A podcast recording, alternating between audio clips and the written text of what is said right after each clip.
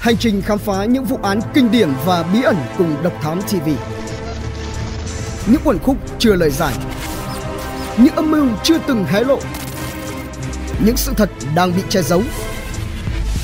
Tất cả sẽ có tại Độc Thám TV.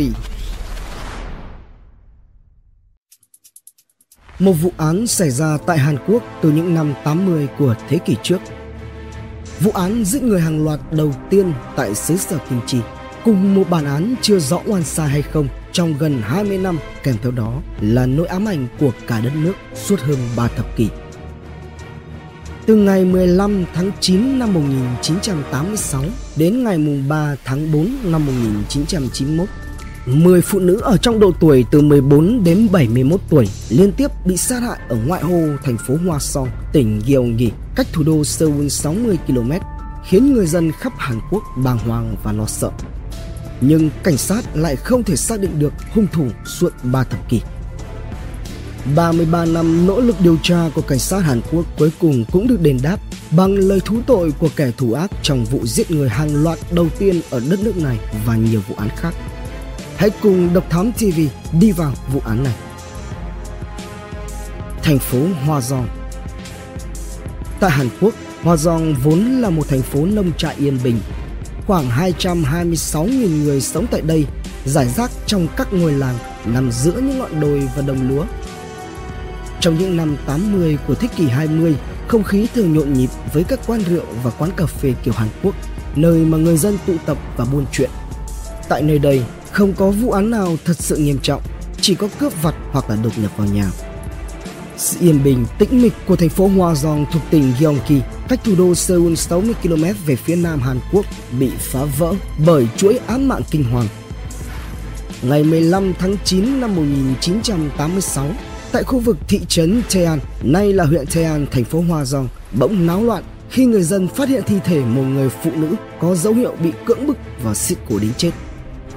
Cơ quan điều tra xác định nữ nạn nhân này là bà Lê Quan Nim, 71 tuổi, sống ở gần bãi cỏ nơi hung thủ gây án. Thi thể của bà cụ 71 tuổi dường như là ngòi pháo khởi đầu cho chuỗi giết người hàng loạt đầu tiên của lịch sử ngành điều tra tội phạm Hàn Quốc hiện đại. Tiếp đó, kể từ ngày 20 tháng 10 năm 1986 cho đến ngày 3 tháng 4 năm 1991, có thêm 9 vụ án mạng kinh hoàng khác cũng xảy ra trong phạm vi bán kính 2 km ở khu vực thị trấn Tean, thành phố Hoa Giang. Theo giới chức Hàn Quốc, Nạn nhân trẻ nhất là 14 tuổi và nạn nhân lớn nhất là 71 tuổi. Điều khiến cho người dân tại thành phố Hoa Dòng bị ám ảnh là tất cả các thi thể đều ở trong tình trạng bị cưỡng bức sau đó siết cổ cho đến chết bằng chính trang phục của họ. Tuy nhiên, cũng có một số nạn nhân tử vong trong tình trạng trên ngực bị đâm 19 nhát dao và vết thương có 9 mảnh hạt đào. Không ai được an toàn khi những vụ giết người tiếp tục xảy ra. Người dân Hoa Giang bắt đầu sợ hãi Họ lập thành từng đội và cầm gậy đi tuần trên phố buổi đêm. Phụ nữ thì tránh đi ra ngoài khi trời tối. Không có đèn đường, còn trời thì lại rất tối. Có nhiều tin đồn cho rằng tên sát nhân tấn công những người phụ nữ mặc máu đỏ. Khi nạn nhân đầu tiên bị sát hại, trách nhiệm điều tra thuộc về cảnh sát địa phương. Cho đến khi có 3 phụ nữ bị sát hại trong vòng 3 tháng, họ điều động các thám tử từ một thành phố gần đó đến để giúp đỡ. Điều tra viên Ha người đứng đầu cuộc điều tra cho biết trong một cuộc phỏng vấn dài trên kênh YouTube cá nhân rằng từ vụ giết người thứ ba, cảnh sát thấy rằng đây là một vụ án nghiêm trọng. Nó có độ bao phủ truyền thông rộng rãi và người dân khu vực này đang hết sức sợ hãi. Lúc này, cảnh sát chắc chắn rằng họ đang tìm một kẻ sát nhân hàng loạt, nhưng Hà đã nói rằng họ có rất ít bằng chứng. Đây là thời điểm trước khi mà camera giám sát theo dõi trên điện thoại hay bằng chứng từ DNA phổ biến cảnh sát buộc phải dựa vào các biện pháp khác và cần nhiều phương thức sáng tạo để bắt được kẻ sát nhân.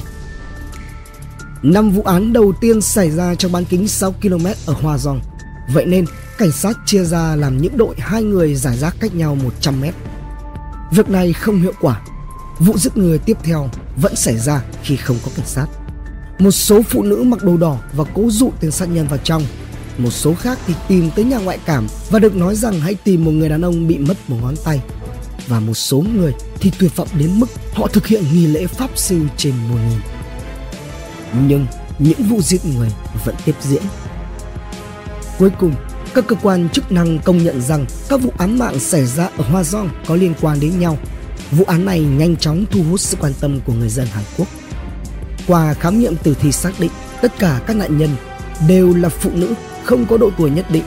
Bộ phận sinh dục của các nạn nhân đều bị hung thủ phá hoại nghiêm trọng, đặc biệt là nạn nhân Lee Kyung Suk, Park Eun Joo, An Gi Sun và Kim Mi Jung. Bên trong âm hộ của các nạn nhân phát hiện ra tinh trùng, tóc và tàn thuốc lá. Để truy tìm gã sát nhân giấu mặt, chính phủ Hàn Quốc lần đầu tiên trong lịch sử đã huy động 180.000 cảnh sát và 2 triệu nhân viên chức năng tham gia quá trình điều tra phá án.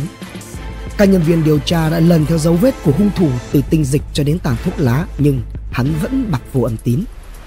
Cảnh sát Hàn Quốc đã đưa hơn 3.000 người vào diện tình nghi, lấy 40.116 mẫu vân tay, 570 mẫu ADN và 180 mẫu tóc để gửi nước ngoài phân tích. Thế nhưng, dù tốn rất nhiều sức người, sức của, nhưng cảnh sát Hàn Quốc vẫn không thể nào tìm ra được nghi phạm của vụ án. Việc điều tra dần đi vào ngõ cụt và người dân tại thành phố Hòa Giòn lại luôn sống trong tình cảnh lo sợ bị kẻ sát nhân giấu mặt kia truy lùng. Nhìn thi thể của những nạn nhân, các lực lượng chức năng không thể giấu nổi cảm giác bất lực và tức giận đối với tên sát nhân. Sau nhiều tháng đi trên cánh đồng lúa và các bãi cỏ để tìm kiếm tên sát nhân, có thể nói rằng sự căm ghét dành cho hắn đã trở nên ngoài sức tưởng tượng. Danh tính 10 nạn nhân trong chuỗi án mạng Hoa Giang bao gồm Lee Wan Nim, 71 tuổi, tử vong lúc 6 giờ 20 phút ngày 15 tháng 9 năm 1986. Park Hyun Suk, 25 tuổi, tử vong ngày 20 tháng 10 năm 1986. Kwon Jun Bon, 25 tuổi, tử vong ngày 12 tháng 12 năm 1986. Lee Kia Suk, 23 tuổi, tử vong ngày 14 tháng 12 năm 1986. Hong Jin Yang, 19 tuổi, tử vong ngày 10 tháng 1 năm 1987. Park Eun Joo, 29 tuổi, tử vong ngày 2 tháng 5 năm 1987. An Gi Shun, 54 tuổi, tử vong ngày 7 tháng 9 năm 1988. Park Chang Hee, 14 tuổi, tử vong ngày 14 tháng 9 năm 1988. Kim Mi Jung, 14 tuổi, tử vong ngày 12 tháng 11 năm 1990. Kwon Sun Yang, 69 tuổi, tử vong ngày 3 tháng 4 năm 1991. Những mảnh ghép rời rạc theo lời khai của một người may mắn thoát khỏi móng vuốt của kẻ cuồng sát hai tuần trước khi vụ án thứ tư xảy ra, hắn nằm trong độ tuổi từ 24 đến 27 tuổi, cao khoảng 1m65 đến 1m70, thân hình mảnh mai, mặt một mí. Sau khi vụ án thứ bảy xảy ra, phải đến 2 năm 2 tháng sau, kẻ sát nhân mới trở lại. Cảnh sát cho rằng trong khoảng thời gian này trùng hợp với đợt nhập ngũ và có thể đây cũng là lý do khiến cho tên hung thủ tạm thời dừng tay. Ngoài ra, kẻ giết người không bao giờ đem theo hung khí. Hắn sử dụng trang phục của nạn nhân từ quần áo khăn choàng cho đến phớ để siết cổ họ đến chết. Dựa vào mẫu ADN được tìm thấy tại hiện trường, cảnh sát xác nhận hung thủ là một người đàn ông có nhóm máu B. Và sau khi tìm thấy nạn nhân thứ bảy trong vụ giết người hàng loạt, cảnh sát đã phác họa được chân dung của kẻ bị tình nghi.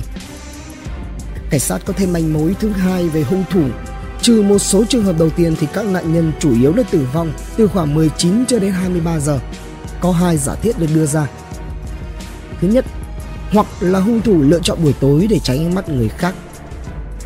Thứ hai, hoặc là chọn giờ tan học, tan làm để hành động vì khi đó đông đúc người, ít người để ý. Thế nhưng tất cả những manh mối đó dập đỗ mơ hồ. Nó chỉ xây nên nhiều giả thiết nhưng không đưa đến được kết luận chính xác. Vào thời điểm đó, do thiếu về công nghệ pháp chứng và kỹ thuật pháp y nên gây cản trở trong quá trình phát họa chân dung tội phạm. Hơn nữa, thời gian vụ án kéo dài cũng gây khó khăn cho quá trình điều tra của cảnh sát. Bẵng đi một thời gian đến năm 2004, một nữ sinh đại học bị sát hại ở Hòa Giang. Nhiều người cho rằng kẻ sát nhân trong chuỗi án mạng kinh hoàng kia đã quay trở lại. Thế nhưng, một lần nữa, nó lại khiến cho cảnh sát Hàn Quốc hụt hẫng. Họ thất bại trong việc tìm kiếm hung thủ họ không thể xác minh được liệu đây có phải nạn nhân số 11 trong chuỗi án mạng Hòa Giang hay không, hay chỉ là một vụ trọng án khác. Đến năm 2006, chuỗi án mạng kinh hoàng này bị khép lại vì vụ án thứ 10 hết thời hạn 15 năm khởi tố. Lúc này, cảnh sát chưa biết nghi phạm là ai và hắn vẫn nhởn nhơ ngoài vòng pháp luật. Yun Mo đang làm việc trong tình trạng mệt mỏi, chán nản vì vụ án đi vào ngõ cụt.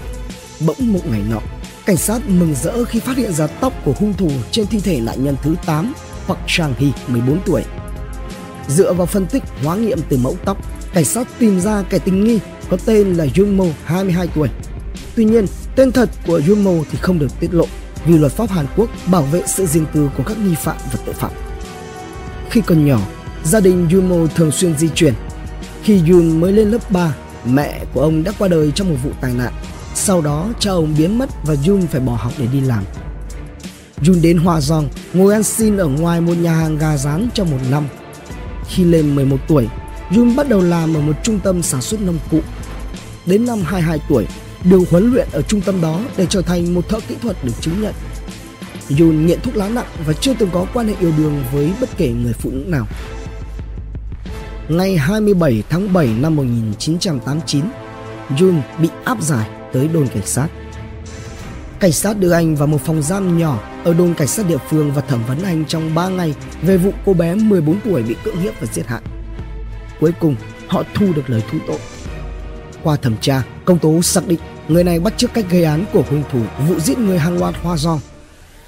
Park Chang-hee không được xếp trong chuỗi án mạng mà được xét như một trường hợp sao chép. Jun khai với cảnh sát rằng vào đêm xảy ra vụ án, anh ta ra ngoài đi dạo. Theo bản ghi lời khai từ luật sư của Jun, trong khi đi bộ, Jun phải dừng lại vài lần để nghỉ ngơi. Bệnh bại liệt thời thơ ấu khiến cho anh ta bị khập khiễng nặng đến mức được miễn nghĩa vụ quân sự bắt buộc. Khoảng nửa đêm, Jun thấy một căn nhà có bật điện và cảm thấy thú tính nổi lên. Jun trèo vào căn nhà và tấn công cô bé. Dẫu anh ta nói với cảnh sát rằng mình biết bố mẹ cô bé ngủ ở phòng bên. Sau đó, anh ta đốt quần áo và về nhà. Có rất ít thông tin về Park Sang Hee và gia đình của cô bé. Họ cũng chưa từng nói chuyện với giới truyền thông bao giờ. Khi này thì câu chuyện của Yun lại có phần rõ ràng hơn. Cuối cùng anh ta bị kết tội cưỡng hiếp, sát hại cô bé 14 tuổi, bị kết án trung thân và thụ án tại trại giam Trung Chu. Yun được ân xá sau 20 năm và thả ra vào tháng 5 năm 2010. Yun là người duy nhất bị kết án một vụ duy nhất trong số 10 vụ giết người. Junmo hoàn toàn không liên quan đến các vụ án trước đó hoặc sau đó. Thế rồi sau này, nhiều tin đồn cho rằng cảnh sát cũng đã tìm ra nghi phạm trong các vụ án số 7, 9 và 10. Song điều đó không có căn cứ. Vấn đề là Junmo nói anh ta không hề làm chuyện đó. Junmo đã nhận tội, bị kết án trung thân. Vậy Yun phát ngôn rằng không hề làm chuyện đó khi nào? Điều này có nghĩa là sao? Jun không thực hiện vụ thứ 8 Park Sang Hee đã được tách rời khỏi 10 vụ tại Hoa Giang hay Jun không thực hiện bất cứ một vụ án nào. Điều gì đã thôi thúc Junmo nói như vậy? Các vụ án 7, 9, 10 và cả 6 vụ trước đó là do ai làm? Còn hung thủ thứ hai hay thứ N nào nữa? Jumo đã nhận tội, bị kết án trung thân. Vậy Jun phát ngôn rằng không hề làm chuyện đó là khi nào? Điều này có nghĩa là sao?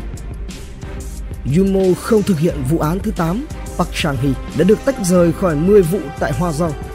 Hay là Jun không thực hiện bất cứ một vụ án nào? Điều gì đã thôi thúc Jun nói như vậy? Các vụ án thứ 7, 9 và 10 và cả 6 vụ trước đó là do ai làm? Còn hung thủ thứ hai hay thứ N nào nữa? Hãy cùng Độc Thám TV tiếp tục đi vào vụ án này. Từ một vụ án thương tâm khác, Lee Chun Ye sinh ra ở Hoa Giang và sống ở khu phố Jinandong, Hoa Giang cho đến năm 1993. Hàng xóm gọi Lee là một đứa trẻ ngoan trong những năm anh ta ở tuổi 20. Đến năm 1993 thì Lee Chun Jae chuyển tới Cheongju, tỉnh Bắc Trung Châu. Lee Chun Jae kết hôn vào hồi tháng 4 năm 1992, chỉ một năm sau khi thi thể của nạn nhân cuối cùng trong vụ án Hoa Giòn được phát hiện, tức là vụ thứ 10 vào tháng 4 năm 1991. Lee là người chịu trách nhiệm kinh tế cho gia đình. Lee Chun Jae có mối quan hệ thân thiết với gia đình nhà vợ. Tên này thường xuyên bắt xe bus về quê vợ ở Cheongju. Hắn đeo chiếc mặt nạ hoàn hảo khi xuất hiện ở quê vợ trong vai trò là một người chồng mẫu mực và đỡ đần mọi người công việc kể cả là nấu ăn. Thế nhưng khi ở nhà riêng, y là một con người hoàn toàn khác. Lee Chun Jae là người ít nói nhưng một khi đã nổi giận bùng phát thì không ai ngăn cản nổi cơn thịnh nộ của hắn ta. Hắn nhốt con trai trong một căn phòng đánh đập dã man. Hắn đã từng ném một cái gạt tàn vào vợ và sẵn sàng tấn công nếu như dám phớt lờ hắn trước mặt người khác. Không dừng lại tại đó, Lee còn giam cầm và hành hung vợ cùng đứa con trai 2 tuổi của mình. Tháng 12 năm 1993, người vợ của Lee Chun Jae không chịu nổi gã chồng bạo lực nên đã rời khỏi nhà. Lee Chun Jae không chịu buông tha cô khi nhiều lần gọi điện thoại đe dọa. Tôi sẽ ly dị cô, nhưng tôi sẽ không ly hôn dễ dàng. Tôi sẽ xăm hình lên người cô để cô không bao giờ cưới người đàn ông khác nữa. Mối quan hệ giữa Lee Chun Jae và vợ tiếp tục sau đó. Những người trong gia đình vợ vẫn gửi thức ăn đến nhà Lee y cũng không hề vắng mặt trong các sự kiện quan trọng của gia đình như lễ tang mẹ vợ hay đám rỗ ông bà. Chiều ngày 13 tháng 1 năm 1994, Lee Chun Jae gọi điện cho một cô em gái của vợ 21 tuổi nói đến nhà nướng bánh mì. Hắn đưa cho cô gái ly nước uống đã pha sẵn thuốc ngủ. Khi em vợ chuẩn bị rời đi mà thuốc chưa phát huy công hiệu thì ly lao vào đánh đập, cưỡng hiếp và siết cổ nạn nhân đến chết. Hắn bọc trói thi thể rồi đặt trong một túi nhựa đen, sau đó mang đi phi tang. Lee Chun Ye đã thức cả đêm để dọn chứng cứ tại hiện trường. Sau khi gây án, hắn còn thản nhiên đến thăm bố vợ dù cùng ông này đến đồn cảnh sát báo cáo về vụ mất tích của cô em vợ. Kế hoạch giết người giấu xác của Lee Chun Jae đã hoàn hảo nếu như nhân viên điều tra không phát hiện thấy vết máu của nạn nhân còn sót lại trên tay nắm cửa phòng tắm và dưới sàn máy giặt. Trước tòa, Lee hết lời chối tội. Lee đã nhiều lần kháng cáo, hắn kiên quyết không nhận tội và liên tục thay đổi lời khai. Hắn thừa nhận đã gọi điện cho em vợ vào chiều 12 tháng 1 năm 1994, chỉ một ngày trước khi cô gái qua đời, nhưng lại phủ nhận mọi cáo buộc giết người. Cuối cùng, Lee Chun Jae đã thừa nhận cáo buộc từ phía công tố vì không chịu đựng nổi sự cưỡng chế trong quá trình lấy lời khai của cảnh sát. Hắn đã bị kết án tử hình cho hành vi giết em vợ. Tới năm 1995, Tòa án tối cao của Hàn Quốc xem xét lại phán quyết xử tội Lee Chung Jae đem giảm xuống công tù trung thân. Đến tin tức gây chấn động. Bất ngờ vào ngày 18 tháng 9 năm 2019, Giám đốc cảnh sát tỉnh Gyeonggi Nambu Ban Gi-shu, người mới nhất phụ trách điều tra vụ án Hoa Dong, đã đưa ra một thông báo gây chấn động. Vào tháng 7 2019, cảnh sát đã gửi bằng chứng được lưu giữ trong hồ sơ của họ trong 30 năm tới cơ quan pháp y quốc gia để xét nghiệm ADN. Bằng chứng ADN từ ít nhất 3 vụ án trùng khớp với của một người, đó là Lee Chun Jae. Lee Chun Jae lúc này đang ở trong tù với án trung thân tại nhà tù Busan do tội danh cưỡng hiếp và sát hại em vợ vào ngày 13 tháng 1 năm 1994. Đó là một tin tức gây chấn động ở Hàn Quốc. Lee được xác định là nghi phạm trong vụ giết người thứ năm xảy ra ở Hoa Giang vào tháng 1 năm 1987. Vụ thứ 7 xảy ra vào tháng 9 năm 1988 và vụ thứ 9 xảy ra vào tháng 11 năm 1990. Tuy nhiên, nhóm máu của nghi phạm trong 3 vụ án này đều là B, còn Lee Chun Jae lại thuộc nhóm máu O. Phía cảnh sát cho biết Mẫu ADN trùng khớp có thể khẳng định tới 99,9% đây là hung thủ, nhưng việc khác nhóm máu thì cần được điều tra thêm. Ban đầu, trong hai cuộc thẩm vấn với cảnh sát, vào ngày 18 và ngày 19 tháng 9 năm 2019, Lee Chun Jae đều phủ nhận các cáo buộc liên quan đến các vụ sát hại phụ nữ ở Hoa Giang. Tuy nhiên, một tháng sau đó, vào ngày 1 tháng 10 năm 2019, trong lần thẩm vấn thứ 9 hắn đã thú nhận nhúng tay vào tổng cộng 14 vụ án trước khi ra tay sát hại em vợ vào năm 1994. Nhưng bên phía cảnh sát lại không chia sẻ về tình tiết. Trong tổng số 15 nạn nhân của Lee Chun Jae thì có 10 nạn nhân của vụ Hoa Dong. Trong 5 vụ còn lại, 3 vụ cũng tại Hoa Dong và 2 vụ tại Cheongju. Lee đã đưa ra lời khai chi tiết, thậm chí còn vẽ ra giấy để miêu tả địa điểm của những vụ án sát hại. Lee còn thú nhận thêm y đã phạm hơn 30 vụ cưỡng hiếp và âm mưu cưỡng hiếp khác. Đây là một bước tiến lớn trong vụ án giết người hàng loạt nổi tiếng nhất Hàn Quốc. Nhưng điều này cũng đưa chính quyền vào thế khó. Nếu như Lee sát hại cả 10 người bao gồm cả cô bé 14 tuổi Park Sang-hee, một vấn đề khác sẽ được đào bới lại rằng Yumo có phải đã thụ án oan 20 năm trước, một bản án mà anh ta không thực hiện. Về phần Lee Chun Jae, hắn ta bị điều tra lại. Tuy nhiên, theo giáo sư Kwak Dae-gyung, Đại học Đồng Gúc, chia sẻ trên tờ Korea Herald cho biết, do vụ án đã hết thời hạn xét xử từ năm 2006 nên dù bị buộc tội thì nghi phạm cũng sẽ không bị xử phạt. Nhưng nếu như các cáo buộc chứng minh Lee có tội thì dù là phạm nhân mẫu mực cơ hội được ân xá cho bản án trung thân hiện tại gần như là không vì hành vi man dợ của hắn ta. Tại sao vụ án Hoa giòn ngủ 33 năm? Có rất nhiều lý do để dẫn tới việc vụ án Hoa Giong ngủ tới tận 33 năm. Thậm chí cho tới nay vẫn đang tiếp tục trong quá trình giải mã và ráp lại những mảnh ghép cuối cùng của bức tranh. Tuy nhiên, nổi bật lên trong đó các vấn đề như sau. Thứ nhất, về việc cảnh sát không thể tìm ra kẻ giết người hàng loạt suốt 33 năm là do hắn đang bận ngồi tù trung thân vì một vụ án khác. Thứ hai, Lee Chun Jae là một kẻ đeo mặt nạ ngoan hiền và có xu hướng giấu bản chất thật bên trong. Nhận định này xuất phát từ cảnh sát Kim Si Keong, 62 tuổi, nhân viên điều tra vụ án Lee Chun Jae tấn công và giết người năm 1994 ở Cheongju.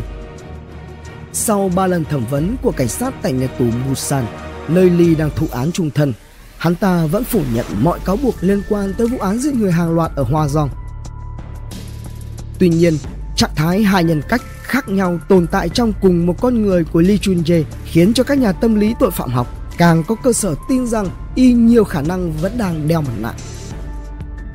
Oh Jun Sung, giáo sư ngành cảnh sát học tại Đại học Sun Chung Yang cho biết Việc Lee Chun Jae là phạm nhân mẫu mực trong suốt 25 năm tù thụ án trung thân cho thấy hắn ta là kẻ có khả năng đánh lừa và che mắt người khác. Thật không dễ dàng để bắt hắn ta thừa nhận tội danh giết người hàng loạt và cũng thật khó để có được bằng chứng mới cho vụ án này. Một giáo sư tâm lý học tại Đại học Fair Gyeonggi chia sẻ, nghi phạm bộc lộ bản chất thông qua cuộc bạo lực gia đình nhưng lại thể hiện ra bên ngoài một cách hoàn toàn đối lập. Khả năng duy trì đa tính cách khiến việc phạm tội liên tiếp trở nên dễ dàng hơn. Thứ ba, theo tờ Korea Times còn lý giải một phần do sự thiếu phối hợp giữa cảnh sát. Cụ thể, năm 1994, Lee Chun Jae bị cảnh sát huyện Cheongju, tỉnh Bắc Trung Trần bắt vì tội cưỡng hiếp và sát hại em vợ tại nhà. Cảnh sát đã áp giải Lee Chun Jae về căn nhà cũ tại Hoa Giang để tìm kiếm thêm bằng chứng liên quan đến vụ án. Lúc này, một số sĩ quan cảnh sát huyện Hoa Giang cũng có mặt và chứng kiến quá trình điều tra họ nhận ra những điểm tương đồng giữa vụ án sát hại em vợ Lee và chuỗi vụ án giết người bí ẩn hàng loạt nhiều năm về trước nên đã đề nghị các đồng nghiệp tại Cheongju dẫn Lee Chun Jae tới đồn cảnh sát địa phương để thẩm vấn thêm. Tuy nhiên, lời đề nghị này đã bị từ chối. Họ nói điều tra viên của Hoa Dong phải đến Cheongju nếu như muốn thẩm vấn Lee Chun Jae. Bởi vì những lý do chưa xác định nên hai đơn vị này đã không phối hợp điều tra sau đó. Nên bởi vậy, Lee chỉ lĩnh án trung thân còn vụ án giết 10 người ở Hoa Giang thì rơi vào bế tắc. Hành trình lấy lại danh dự còn tiếp diễn. Từ chàng thanh niên 22 tuổi, Yumo này đã là người đàn ông quảng giao ngoài 50 tuổi. Ông làm việc tại một nhà máy xử lý da ở tỉnh Bắc Trung Trần, cách Seoul vài tiếng đi tàu. Ông vẫn đi khập khiễng, bên ngoài Yun vui vẻ, dễ gần, ăn to nói lớn và cười thoải mái nhưng cuộc đời ông đầy khó khăn. Đọc được đoạn tin tức về Lee Chun Jae, Junmo liền đệ đơn đòi lại sự thanh bạch cho mình. Jun nghĩ rằng ông bị ngược đãi, nhưng lúc đó Jun không biết gì về luật pháp và ông thậm chí còn chưa học hết tiểu học. Jun nhớ, sau khi bị cảnh sát đưa đi, ông bị còng tay ở phòng thẩm vấn trong 3 ngày hầu như không ăn và chỉ được ra ngoài để đi vệ sinh. Mỗi khi cố ngủ, cảnh sát sẽ gọi dậy. Jun nói rằng đó quả thực là một cơn ác mộng. Khi bạn không được ngủ trong 3 ngày liền, bạn sẽ không biết bạn đang nói gì. Bạn không nhớ bạn làm gì. Bạn không thể nghĩ một cách tử tế. Bạn chỉ có thể thuận theo các câu hỏi. Tháng 12 năm 2019, cảnh sát tỉnh Gyeonggi Nambu đã mở một cuộc điều tra chính thức về hành vi của 7 sĩ quan cảnh sát và một công tố viên làm việc trong cuộc điều tra ban đầu về vụ giết người, bao gồm xem xét các cáo buộc lạm quyền trong vụ bắt giữ. Kết quả điều tra chưa được công bố. Tuy nhiên, theo Lee Shu-yang, giáo sư tâm lý học pháp y tại Đại học Gyeonggi, những gì mà Jun trải qua là không hoàn toàn bất thường vào thời điểm đó.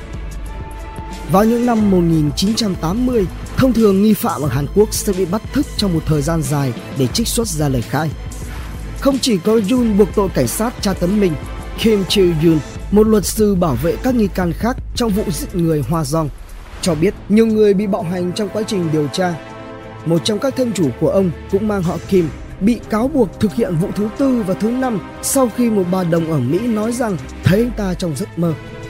Kim đã bị tra tấn, tra khảo và vào năm 1995 ông đã kiện chính phủ đòi tiền bồi thường. Kim đã tự sát 2 năm sau vì trầm cảm và hậu chấn tâm lý. Năm 2019, tránh thanh tra ban cho biết cảnh sát đang điều tra xem liệu rằng các sĩ quan cảnh sát có hành vi bạo hành nghi can trong cuộc điều tra ban đầu hay không. Họ đang xem xét lại các cáo buộc rằng một người đàn ông bị tra khảo bằng cách đổ súp hải sản cay ngập đầu. Nhưng những sĩ quan này có thể sẽ không bị phạt, thời hiệu với các cáo buộc này cũng đã hết hạn. Phiên tòa xét xử để tìm kiếm sự thanh bạch đối với Jun là một sự kiện hiếm gặp ở Hàn Quốc. Trong trường hợp của Junmo, lời khai của Lee Chung Jae sẽ rất quan trọng. Có thể tên sát nhân này sẽ đứng ra làm chứng trước ba thẩm phán, những người có khả năng đảo ngược bản án của Junmo và ông này có cơ hội được trắng án. Ở buổi điều trần tiền tái xét xử vào tháng 2 năm 2020, thẩm phán chủ tọa trực tiếp xin lỗi Junmo vì bản án sai. Mặc dù vậy, vẫn còn rất nhiều vấn đề đối với vụ án của Jun. ADN của Lee Chun Jae khớp với một số vụ nhưng cảnh sát vẫn chưa tuyên bố bất kỳ bằng chứng ADN nào liên kết hắn ta với vụ cô bé Park Chang Hee. Lông tìm được ở hiện trường trả về kết quả khớp 40% với Junmo theo báo cáo năm 1989 của chuyên gia ở Dịch vụ Pháp y Quốc gia NFS. Những sợi lông đó chưa được xét nghiệm ADN và ngay cả nếu như chúng khớp với Junmo thì luật sư Park cảnh báo rằng có thể mẫu xét nghiệm lấy từ Junmo có thể bị lẫn với bằng chứng lấy từ hiện trường phía tòa án đã yêu cầu NFS trích xuất ADN từ sợi lông. Phiên tái xét xử dự kiến diễn ra trong một vài tháng, nhưng nếu như Jun vô tội thì theo luật định ông ta có thể kiện đòi bồi thường. Tuy nhiên, Jumo nói rằng không gì có thể bồi thường được cho 20 năm mà ông ta đã mất. Ngay cả khi ông được thả tự do 10 năm trước, thế giới này đã thay đổi quá nhiều đến mức ông muốn vào tù lại. Ông nói, tôi mất 3 năm để thích nghi. Tôi không thể sống được Nhịp sống trong tù của tôi không phù hợp với thế giới mới mà tôi đang phải đối mặt. Ông cho biết thêm, tôi chỉ muốn sống nốt cuộc đời còn lại như một con người trong sạch. Tôi muốn xóa bỏ lời buộc tội sai lầm và tôi muốn lấy lại danh dự. Tôi muốn thỏa mãn với định điều đó và chỉ vậy thôi. Hồi ức kẻ sát nhân Trong nhiều năm, kẻ sát nhân hàng loạt nổi tiếng nhất của Hàn Quốc không được tìm thấy. Bí ẩn này đã được Bong Joon-ho, đạo diễn bộ phim Parasite, ký sinh trùng làm thành bộ phim Memories of Murder, hồi ức kẻ sát nhân vào năm 2003.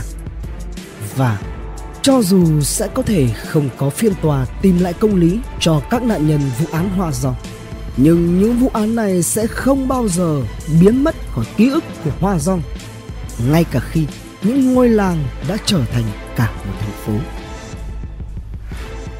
Internet Độc Thám TV Hành trình khám phá những vụ án kinh điển và bí ẩn cùng Độc Thám TV Những quần khúc chưa lời giải. Những âm mưu chưa từng hé lộ. Những sự thật đang bị che giấu. Tất cả sẽ có tại Độc Thám TV